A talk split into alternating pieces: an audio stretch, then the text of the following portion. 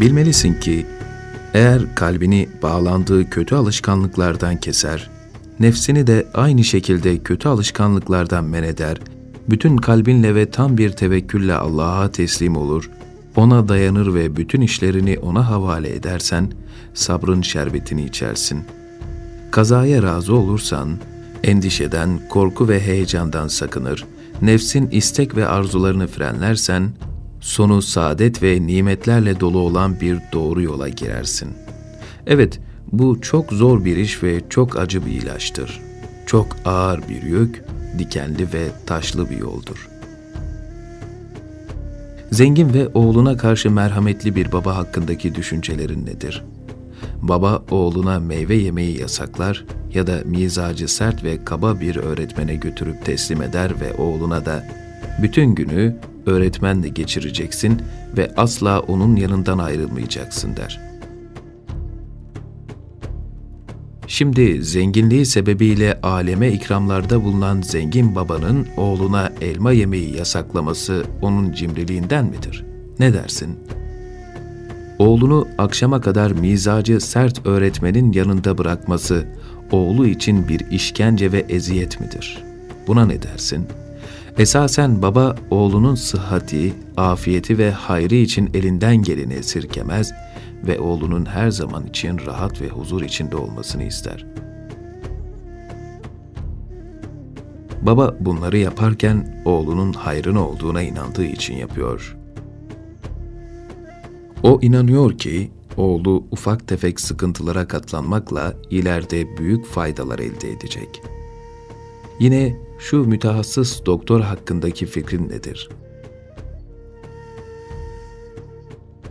Bu doktor, kalbi hararetten yanan hastasına bir bardak suyu dahi çok görür ve asla içirmez veya ona öyle acı bir şurup içirir ki, bu acılığın tesiri hastanın bedeninde titremeye sebep olur. Hasta şurubu içmeyi arzulamaz. Yahut da doktor hastasına ishal yapan bir macun içirir. Şimdi bu doktor yaptığı şeyleri sırf hastasına eziyet olsun diye ve düşmanlık için mi yapıyor? Doktor hastasının iyileşmesini istemektedir. Bunun için de hastayı daha da kötüye götürecek ve onu öldürecek şeyleri vermemiş, hastanın sıhhatinin onlardan sakınmasına bağlı olduğunu bilmiştir. Hasta eğer sabreder de doktora tam manasıyla teslim olur, onun dediklerini yaparsa tabii ki şifa bulur. Alemleri yoktan var eden, acıyanların en acıyıcısı, ihsan sahibi, kullarının hallerine vakıf, alim, kerim, cömert ve koruyucu olan Cenab-ı Hak da sana istediğin kadar mal, mülk, yiyecek vermemiş ve ihtiyaç duyduğun şeylerde kısma yapmışsa buna inan ve bil ki Cenab-ı Hak bunu senin ıslah olman ve hayrın için yapmıştır. Cenab-ı Hak Kur'an'da göklerde ve yerde olanları sizin emrinize verdi buyururken nasıl olur da senin hayrına olan şeyleri vermez? Cenab-ı Hak senin kalbindeki dünya sevgisini atmış ve sana marifeti ihsan etmiştir.'' O bir kutsi hadiste şöyle buyuruyor. Merhametli çoban hayvanlarını nasıl kokan ve çürüyen şeylerden men ederse, ben de veli kullarımı dünya nimetlerinden öylece men ederim.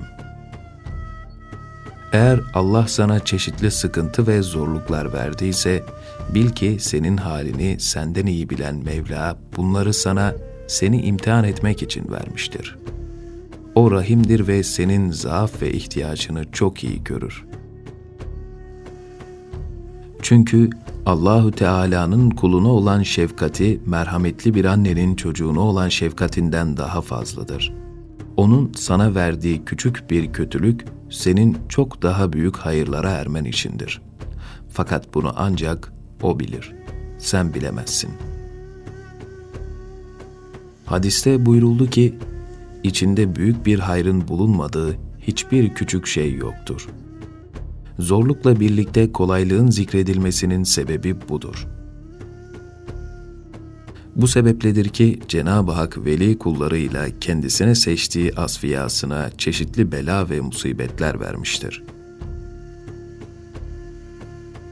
Eğer sen Allah'ın dünyaya ait nimetleri sana yasakladığını ve senin üzerine şiddet, bela ve musibet yağdırdığını bilirsen ve bunu müşahede edersen, unutma ki sen Allah katında aziz ve muhterem bir kulsun. Allah katında çok kıymetli makam ve derecen vardır. Çünkü Cenab-ı Hak seni veli kulların mertebesine yükselttiği gibi ruhunda onun ikram ve ihsanına ermiştir. Ne mutlu sana, müjdeler sana. Öyleyse sabredici ve şükredici bir kul ol ki rızanın tatlılığını bulabilesin.''